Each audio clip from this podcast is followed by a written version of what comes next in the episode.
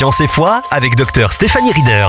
Bonjour, ici Stéphanie Rieder. Tellement contente de vous retrouver pour ces capsules sur la science et la foi. Mais je débuterai euh, cette capsule en vous souhaitant une magnifique année 2024. Et aujourd'hui, j'aimerais vous parler d'une de mes passions, c'est-à-dire la cellule. En fait, la perfection de la cellule. On a souvent entendu ce proverbe qui dit le hasard fait bien les choses. C'est ce qu'on nous apprend quotidiennement, particulièrement en ce qui concerne l'existence de la vie. Mais réfléchissons.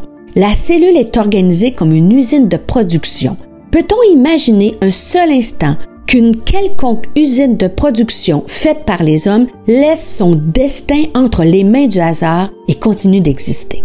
Il a fallu au contraire une réflexion importante pour créer une telle usine, l'organiser, maîtriser le processus de production en faisant appel à des techniques sophistiquées, régies par des lois physiques qu'il a fallu comprendre et des efforts réfléchis de tous les instants pour maintenir ce processus à son meilleur niveau, voire même l'améliorer. La cellule réalise cette prouesse quotidiennement depuis des milliers d'années.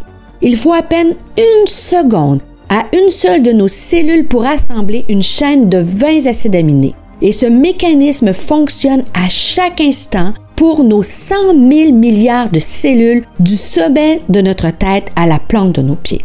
Contrairement au mécanisme que nous pouvons inventer, celui-ci n'a pas besoin d'être amélioré, de se tenir à la fine pointe de la technologie pour la seule raison qu'il est déjà le plus performant.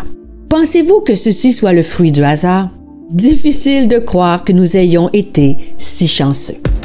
Pour aller plus loin, visitez stéphaniereader.com.